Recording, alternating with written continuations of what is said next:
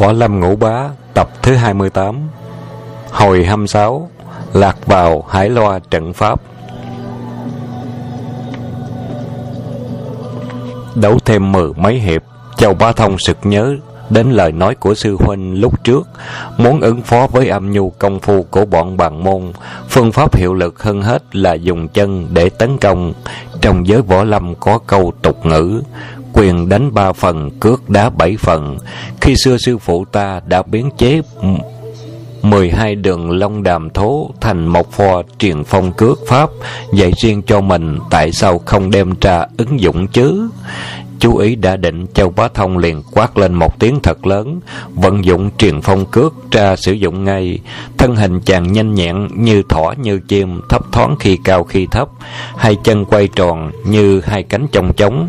Chân hữu vừa đá, giò trái đã ngoéo liền. Chân mặt tung ra một đạp, chân trái liền quét ngang, nhanh như điện xẹt.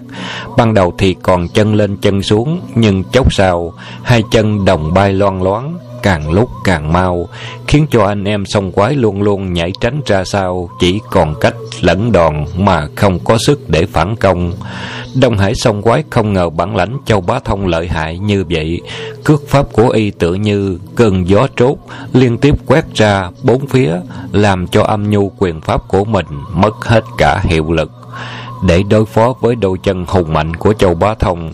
Anh em sông quái bắt buộc phải đem môn tuyệt kỹ duy nhất của mình ra sử dụng. Môn tuyệt kỹ độc đáo ấy hoàn toàn dùng sức ở chân, gọi là đạp xa thố. Đạp xa thố tức là môn công phu đạp chân trên cát. Nguyên do là hai anh em sông quái từ nhỏ sinh trưởng trên hải đảo. Mà đã là hải đảo thì có rất nhiều bãi cát trong lúc Đông Hải sông quái luyện tập công phu, ngày ngày đều phải chạy trên cát. Trong võ học, sự chạy trên cát là căn bản của môn luyện tập khinh công. Bọn chúng lúc chạy trên cát gót chân thường đá tung lên ít nhiều đất cát. Âm Trường Giang bỗng ngộ được một phương thức võ công. Nếu gặp khi giao đấu với địch thủ trên bãi cát, dùng chân liên tiếp đá cát bay vào mặt làm mù mắt kẻ địch như vậy, mình sẽ chiếm được ưu thế hơn. Âm Trường Giang nghiền ngẫm suốt mấy tháng trời mới chế ra được môn tuyệt kỹ đạp xa thố ấy. Chuyên dùng đầu ngón chân móc vào mặt cát, rồi đá lên từng bụm cát bắn vào mặt của đối phương. Môn công phu ấy trẻ nít vẫn thường chạy đùa nghịch nhau luôn, coi ra tầm thường lắm. Nhưng anh em song quái muốn luyện cho đôi chân mình có thể đá cát lên theo lối liên hoàn. Mỗi lúc sử dụng phải đá liền một hai ba bụm cát nói cho rõ hơn phải làm sao trong chớp mắt, dùng chân móc lên được hai bụm cát đá liên tiếp vào mặt đối phương, để kẻ địch bối rối không còn cách nào chống đỡ được. Môn võ học ấy xem ra rất dễ nhưng khó luyện cho tinh thục được. Hai anh em song quái hút gió ngầm tra hiệu nhau, đem đạp xa công tra ứng dụng tức thì một mặt lẩn tránh triện phong cước của châu bá thông, mặt khác dùng đạp xa công, lấy đầu bàn chân móc lên từng bụm cát nhỏ đá văng vào mặt đối thủ. Châu bá thông kêu khổ luôn miệng, vì đông hải sông quái cứ một trước một sau lưng phiên nhau đá từng vùng cát bụi, bay khắp cả đầu cổ châu bá thông khiến chàng tránh cũng không được mà đỡ cũng chẳng xong chỉ khoảnh khắc sau, lỗ tai, lỗ mũi, quần áo, khăn khiếu gì chứa đầy các biển chàng tức tối, há họng, quát mắng Xúc sinh đồ cho chết Chàng nào ngờ vừa há miệng ra, lập tức bị cát bay vào đầy cả họng. Châu bá thông vừa giận vừa phun phèo phèo. Chàng tự biết nếu tiếp tục đấu đá như thế, thì thế nào cũng bị hạ. Chàng bỗng nghĩ ra một kế hay. Nếu bây giờ chàng cứ chạy đến chỗ nào không có đất cát, thì không còn sợ cái gì nữa. Nghĩ xong chàng lập tức thâu truyền phong cước. Hai chân nhúng mạnh xuống bãi cát, Dùng thân pháp yến tử xuyên liên, Nhảy vọt lên cao, Phi nhanh ra khỏi đám mây cát, bao vây Chạy như bay lên bờ bãi. Anh em sông quái thấy châu bá thông chạy trốn, Đồng quát to, Ê, định chạy ngã nào? Hai anh em một trước một sau, Đuổi theo bén gót. Châu bá thông chạy một đổi thoát khỏi vùng bãi cát, chàng cố nhảy lên một khoảnh đất lõm chõm những đá núi, dùng hai tay áo lau lia lịa mặt mày, mồm không ngớt phun cát ra phèo phèo. Âm trường giang đuổi tới trước tiên, dùng ngay thế ân chuẩn hạ bạc, tức chim ưng lao xuống từ trên cao, giơ tay chộp vào đầu địch thủ. Châu Bá Thông ăn phải một họng cát từ trong lòng tức tối vạn phần, Thấy âm trường giang vừa bay nhào đến người tấn công, Chàng vội lật đật đẩy ra một chưởng thôi xong vọng nguyệt. Từ lòng bàn tay tuôn ra một luồng đạo lực mạnh như vũ bảo Bay áp vào ngực đối phương. Âm trường giang từ trên cao vừa lao xuống, Nên không kịp phòng bị, Đối thủ lại ra tay quá thần tốc, Không còn tránh né được. Thân hình y lãnh trọn ngọn chưởng phong hùng mạnh của đối phương. Bùng, bùng. Hai tiếng nổ chát chúa. Âm trường giang bị bắn văng ra phía sau trên hai trượng Mà nhờ thân hình y mềm dịu nhẹ nhàng Lại có lớp da cá bảo hộ thân thể Nên chỉ té lộn mèo một cái Chứ không bị thương tích gì cả. Y lăn tròn dưới đất Một vòng như trái banh Và đã đứng dậy gọn gàng. Âm Trường Hà cũng vội đuổi theo đến nơi xông vào tấn công liền. Châu Bá Thông rộng mồm quát mắng. Tứ quân chó chết, đánh không lại người ta lại dùng thủ đoạn hạ đẳng của con nít, làm trò quỷ đá cát văn đất tùm lum, thật là không biết xấu. Âm Trường Giang cười lạnh lùng nói. Đây là cách đấu lực kiếm trí, họ châu kia tới chỗ bãi cát đấu nữa chơi. Hai anh em sòng quái biết đấu không lại loại công phu mạnh của Châu Bá Thông. Nếu đấu nhau ở đất đá thế nào cũng bị lép hơn đối phương, nơi nên hai anh em lấy mắt nhau ra ý, tìm lời sỉ nhục Châu Bá Thông thậm tệ. Nào là quân tuyệt tử Lưu Tôn, bị trăm đao phân thay, lỗ tai dài như tay trâu, và định dùng kế khích tướng để dụ Châu Bá Thông trở ra bãi cát sẽ dùng đạp xa công phu mà hại y. Châu Bá Thông là một tổ sư rắn mắt lì lợm hơn người. Nghe hai anh em họ âm dùng lời cay cứu thúi tha chửi mình quá mức. Chàng ta chẳng những không biết giận mà trái lại còn cười lên ha hả như khoái trá lắm. Chàng phủi sạch đất cát trên quần áo, rồi nhúng mình nhảy lên một tảng đá thật cao, ngồi xếp bằng chiếm trệ, rồi chấu mỏ xuống, thi tài chửi rủa với anh em họ âm. Châu Bá Thông là một tay miệng lưỡi hơn người, nên lời chàng chửi ra có ca có kể cay độc còn hơn miệng lưỡi đàn bà. Âm Trường Giang biết không lừa được, mà đấu khẩu cũng không lại mồm mép của Châu Bá Thông, y bèn hùng một tiếng và nói lớn. Ha, họ Châu kia, mì hôm nay đến lục quỳnh đảo để tỷ thí võ công với chúng ta, hay đến đây để thi tại miệng lưỡi hả? Châu Bá Thông nhăn mặt, cười kha khả và nói, hai cái mâu rùa đen kính không lọt gió kia. Ai thèm cùng hai đầu chó thúi thúi ờ, thúi thay của bọn mi ờ, thi tại miệng lưỡi. Ta đến đây để so bị võ nghệ thấp cao, nhưng hai con rùa đen lại lớn tiếng chửi ông. Lẽ không ờ, ông lại nhịn sao? Âm trường giang hừ giọng mỗi một tiếng rồi nói được lắm. Trên bãi cát, mi không có dám tỉ thí. Vậy thì trên đảo, ta có hải loa trận nếu mày dám vào trong ấy, Dạo một vòng Và trở ra được, Anh em chúng ta sẽ viết tờ hàng phục mi Và sẽ cung kính gọi mi là lão sư. Mi có dám hay không? Châu Bá Thông lại cười to lên Và đáp, Ta đâu phải là đứa con nít dễ dụ như bọn mi tưởng đâu. Nhưng thôi Thôi thôi, Hôm nay ta đến lục quỳnh đảo này Thì đừng nói là hãy lo trận, Hãy so trận. Mà dù Trận rùa đen rùa dạng gì Ta cũng tách đầu rùa con rùa cháu đem ra hết. Nào Hai rùa con ngoan ngoãn Dẫn lộ cho rùa cha đi đi. Âm Trường Giang, âm Trường Hà dẫn đến mặt mày tái xanh, phải tay ra dấu cho bọn bộ hạ, mấy mươi người da cá đều kéo nhau vào giữa lòng đảo. Châu Bá Thông lẻo đẻo theo sau anh em song quái, đi một đoạn đường cảnh vật bỗng biến đổi, Trước mặt hiện ra một tòa núi cao, chính là ngọn núi giữa lục hoành đảo. Trên đỉnh núi có một cửa động thật lớn, to như cửa thành, bên trong tối đen như mực, Đông Hải sông quái và đoàn tùy tùng xô nhau bước vào. Âm Trường Giang đứng trước cửa động, vẫy tay ngoắt Châu Bá Thông và nói, Họ Châu kia, lại đây xem, chỗ này là hải loa trận đó. Bên trong phong thủy rất tốt, xương cốt của mây nếu được chôn tại chỗ này, thiệt là có phước lắm. Ba Thông cười to rồi đáp Phong thủy tốt phước địa linh của anh em mi Tìm được thì nên để dành mai táng hài cốt của anh em mi Phải hơn ông đâu có thèm dành Âm Trường Giang cười lạnh lùng một tiếng rồi tràn mình nhảy tót vào động. Châu Bá Thông định tung mình nhảy đuổi theo. Tuy chàng rắn mắt hơn người, nhưng tâm tính rất tế nhị kỹ lưỡng, chàng chợt tỉnh ngộ và nghĩ thầm. Phải rồi, xong quái họ âm bày ra trận hải loa này. Theo tên mà nghiệm ra ý thì nhất định là hình thể của trận pháp tựa như cái vỏ ốc xoay tròn khúc khuỷu. Nếu một khi lạc bước đường thì không mong gì trở lại trận được. Ừ, ta đến đây đơn thân có một người, càng không nên để mắc cái kế mọn đàn bà của hai con quái vật này. Chàng nhăn trán chào mày nghĩ ngợi một lúc khá lâu, bỗng vỗ tay đánh bóp một cái tự nói. Hay lắm, ta đã có cách không sợ lạc đường. Dù cho đường lối kính, quanh co, khúc khuỷu thế nào, ta cũng ra khỏi như chơi. Nói xong, sắn tay vén áo quần, chung ngay vào cửa động, vừa mới bước vào cửa động, từ trong bóng tối bỗng có tiếng gió rít lên trong không khí một tiếng vụ.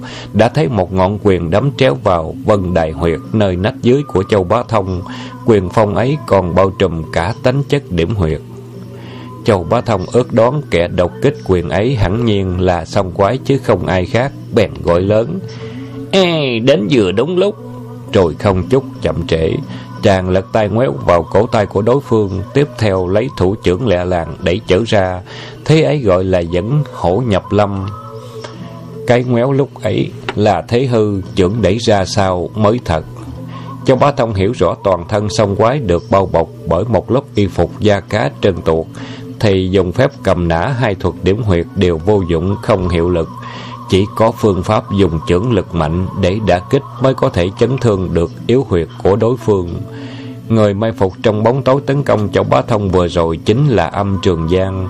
Y thấy Châu Bá Thông phản công một chiêu vội rụt tay, đồng thời chân mặt vung lên một cước liền. Châu Bá Thông mới vào thạch động cảm thấy trước mặt tối đen một màu là vì bất kỳ người nào từ chỗ sáng bỗng bước vào chỗ tối đều mắc phải hiện tượng như thế. Tuy đôi mắt chàng chưa thể nhìn thấy mọi vật nhưng cảm giác của hai tay rất bén nhạy. Đối phương vượt cất chân lên chàng đã phát giác được rồi. Châu Bá Thông rùng mình ngồi xuống, hai tay chấp vòng lại một thành hình vòng cung, một hóa, một hiệp sử dụng chiêu thôi xong vọng nguyệt bắt lấy gót chân của kẻ địch. Âm Trường Giang nhanh như tia điện lòn mình ra sau lưng Châu Bá Thông, tay trái dùng thế kim báo hiển trảo, định chọc vào phong phù huyệt sau lưng chàng. Châu Bá Thông lập tức quét trái ra sau một cước, âm Trường Giang thoát một cái đã nhảy tránh về phía trái và kêu lên.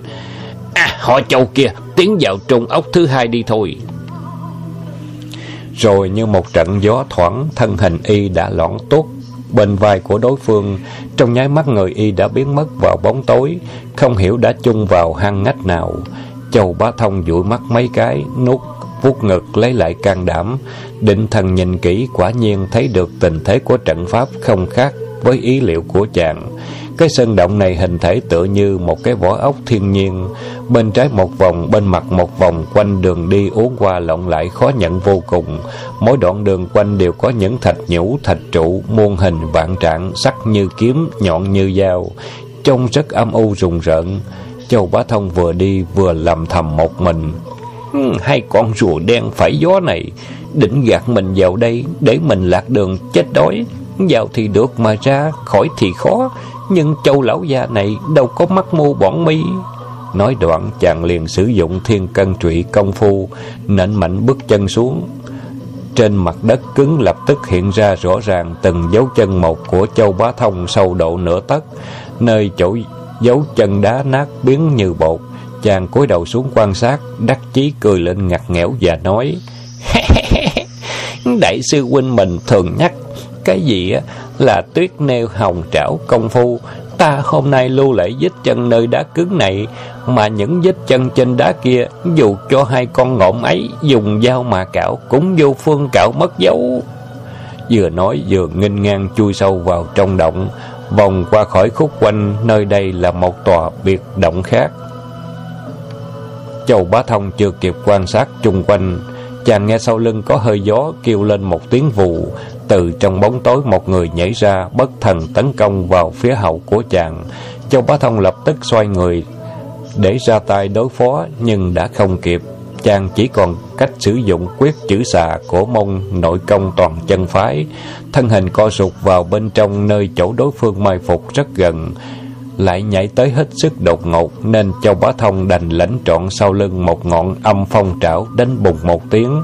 May chàng kịp thời phòng bị, bắp thịt toàn thân có sức co giãn tự động thừa theo đà trào trảo phong của đối phương áp tới, thân hình chàng đã nhẹ nhàng bay sớt ra ngoài.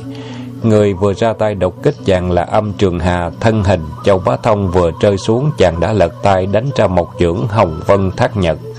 Chém phục vào mặt đối phương, âm trường hà vội nghiêng đầu tránh khỏi, đồng thời dương tay ra, dùng năm ngón tay chọc vào khuỷu tay của kẻ địch. Châu Bá Thông liền thối lui một bước, hai người trong động huyệt âm u đánh nhau một trận dữ dội. Nơi chỗ hai người giao đấu, hình thế vách động rất phức tạp, thạch nhũ thạch trụ rất nhiều, nhô ra thụt vào, dọc ngang khắp chỗ. Trên mặt đất lại lồi lõm gai góc, không chỗ để chân.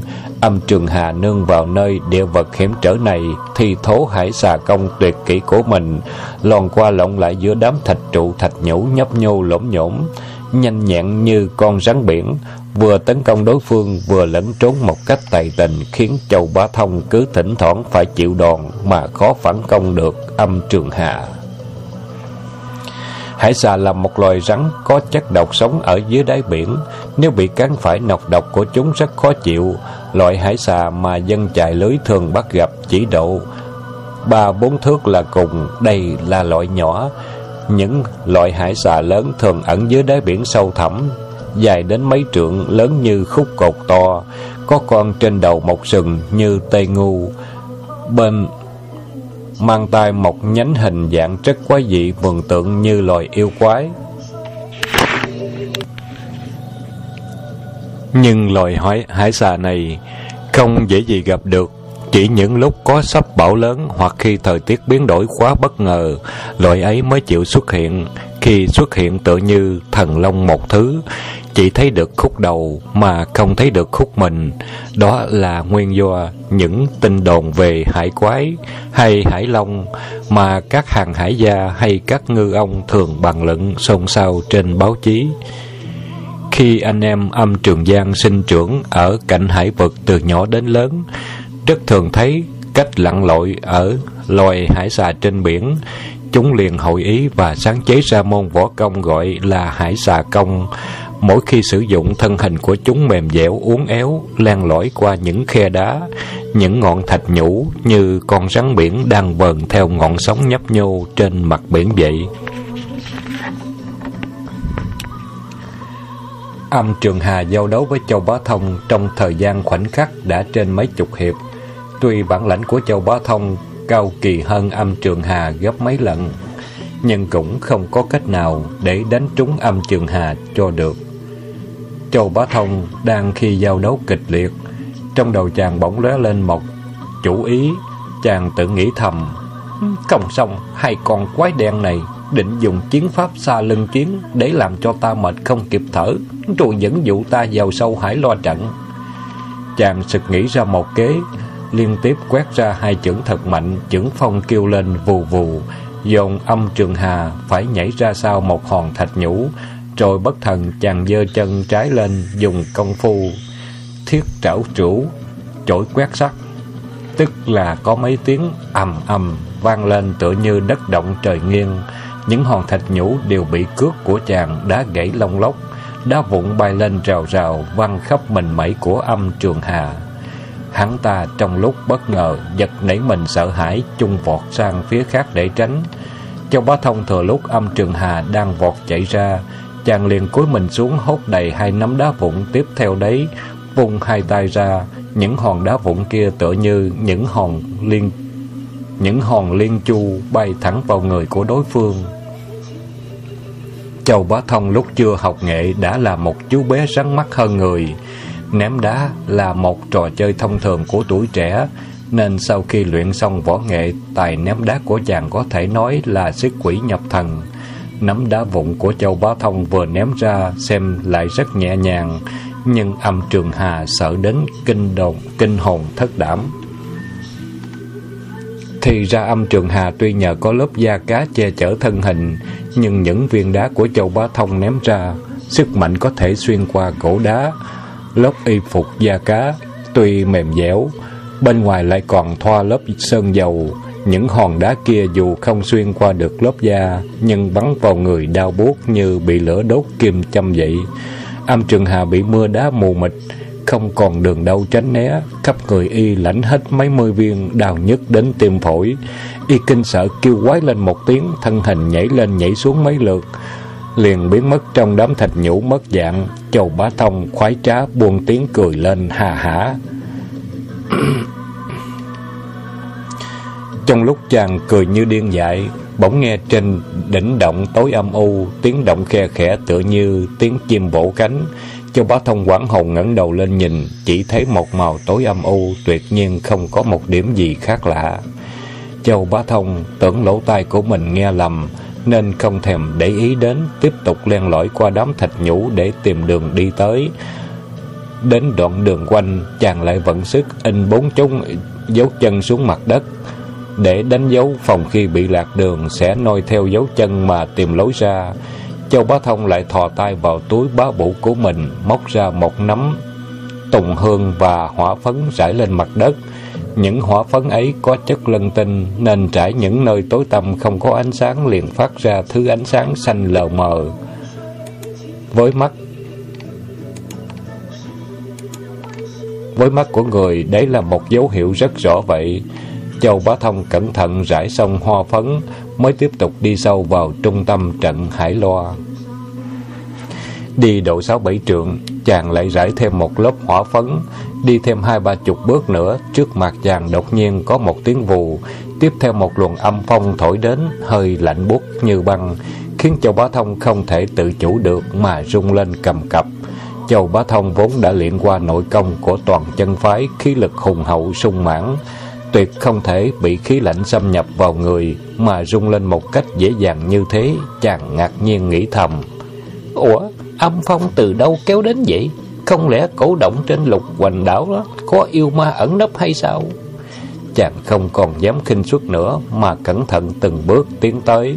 Bỗng phía trước có ánh sáng xanh lập lè rồi trên động tụt xuống một bóng đen thui. Châu Bá Thông tròn mắt nhìn kỹ chàng sợ hãi đến giật mình đánh thoát. Tim nhảy thình thịch trong lòng ngực, Thì ra cái bóng đen vừa tụt xuống chính là một con quỷ thần vòng Mà thế tục thường đồn đại, Đầu trần tóc xõa, Hai hàng lệ máu còn dính trên hai má, Chiếc lưỡi dài hơn thước đỏ như máu Lòng thòng trước ngực. Trên chiếc áo trắng toát lốm đốm những vệt máu tươi, Càng nhìn càng thêm rùng rợn kinh hoàng. Châu Bá Thông sợ đến há hốc mồm ngẩn người ra, Chàng lấy bẫy thối lui ra sau hai bước kêu lên Ôi cha mẹ ơi. Trong lúc chàng định quay mình trốn chạy Sau lưng chàng liền có tiếng người vang lên hết sức khẽ. À, Dạ đó. Châu Bá Thông không hổ là cao thủ trong toàn chân phái. Vừa nghe tiếng nói bí mật ấy liền tỉnh ngộ ngay. Chàng vội dừng chân trở lại trố mắt nhìn kỹ Thấy con quỷ thắt cổ tuy hình dáng đáng sợ Nhưng không có thần sắc. Chẳng khám phá ra, đấy là một tượng gỗ, Tóc tai lưỡi đều là giả cả. Châu Bá Thông bỗng phát lên cười ha hả và nói, Người sợ quỷ ba phần, Quỷ sợ người đến bảy phần. Bạn ơi, Toàn ten trên ấy làm gì? Đỉnh, võ mẫu sao? Xuống đây chúng mình kết bạn với nhau chơi. Con quỷ thần vòng liền lắc lư thân hình, Đu qua đu lại trên đỉnh động. Bất thần tay của con quỷ nhúc nhích động đậy mấy cái như hình sống Châu Bá Thông thấy rõ, Chân tay con quỷ đều có buộc những sợi dây đen ăn thông lên đỉnh động, Tựa như những người bắt phương hát trò múa rối bằng hình nhân một thứ. Tay chân của hình nhân dơ lên hạ xuống đều nhờ sợi dây của tay người điều khiển. Châu Bá Thông không nghĩ ngợi Bội cúi xuống đất, nhặt hai hòn đá tròn bằng nắm tay, Miệng chàng vừa gọi lớn, Xuống đây. Hai hòn đá trên tay chàng cũng đồng loạt nhanh ra như gió bay thẳng vào tượng gỗ thần vòng đang lơ lửng trên đỉnh động, tức thì có tiếng kêu lên ui già tiếp theo đấy là một bóng người từ trên cao lão đảo rơi xuống như một chiếc lá, và tượng gỗ thần vòng kia cũng đứt dây rơi theo bột bột trên mặt đất.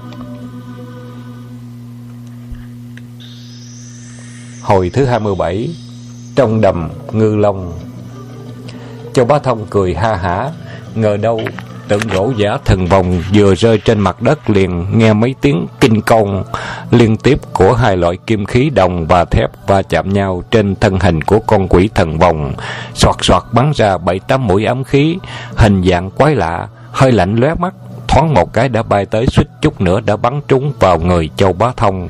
Chàng quảng hốt thầm kêu lên trong bụng hỏng to à. chàng lập tức dùng môn địa đường công nhào gọn xuống đất lăn tròn một vòng, kể ra động tác chàng rất nhanh chóng, nhưng cũng may vì thân hình của con quỷ thần vòng bị rơi xuống đất, nên những mũi tên bắn ra mất đi hiệu lực chuẩn đích. Chỉ bay sớt qua được thân hình châu bá thông lao thẳng vào vách đá và thạch nhũ kêu lên liên tiếp con kinh sau lửa xẹt lên tung tóe đủ thấy lực đạo những ám khí ấy vô cùng lợi hại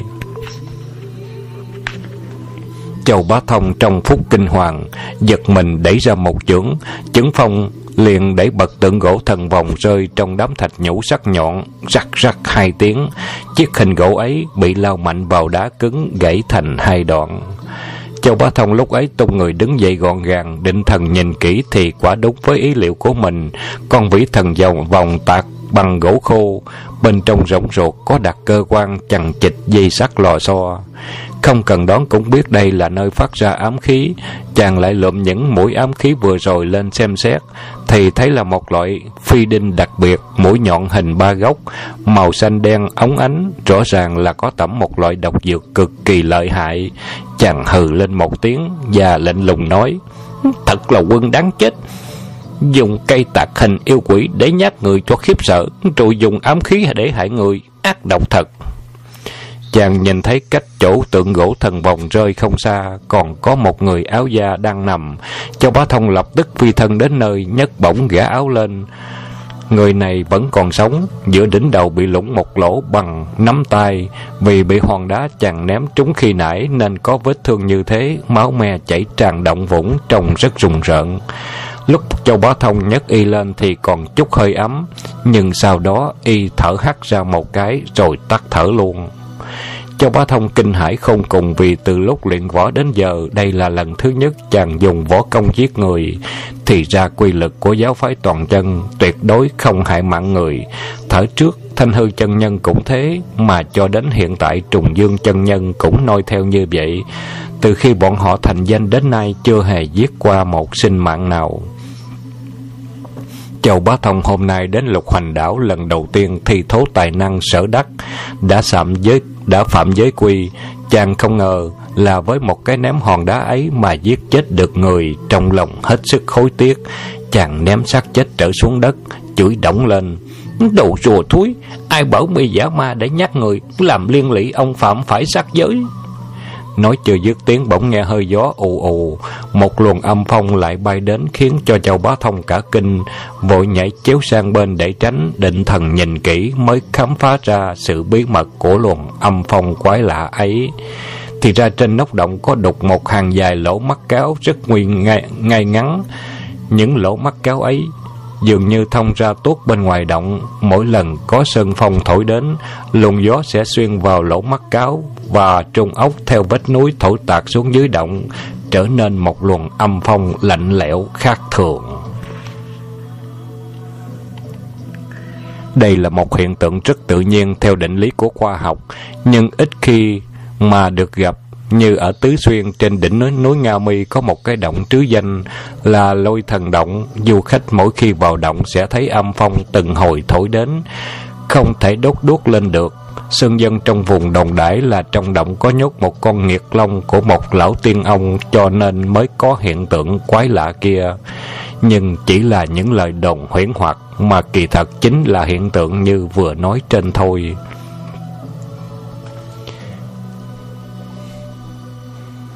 Châu Bá Thông sau khi phát hiện được nguyên do của luồng âm phong như cất đi được cục đá trong lòng, vừa định tiếp tục tiến bước vào trong thì bất ngờ từ đám trừng thạch nhũ phía bên trái có một lưới binh khí kỳ lạ nhanh nhẹn như một con chim bay chém vuốt vào đầu Châu Bá Thông.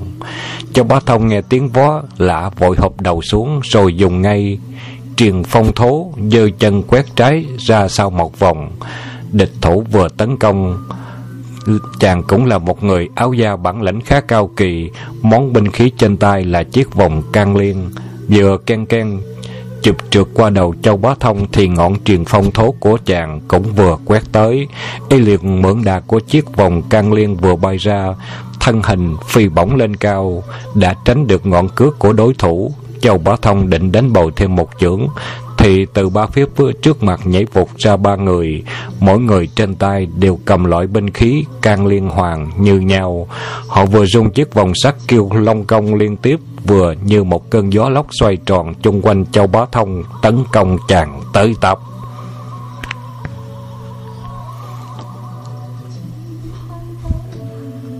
Tập thứ 28 của Võ Lâm Ngũ Ba đến đây chấm dứt. Xin tiếp tục theo tập thứ 29.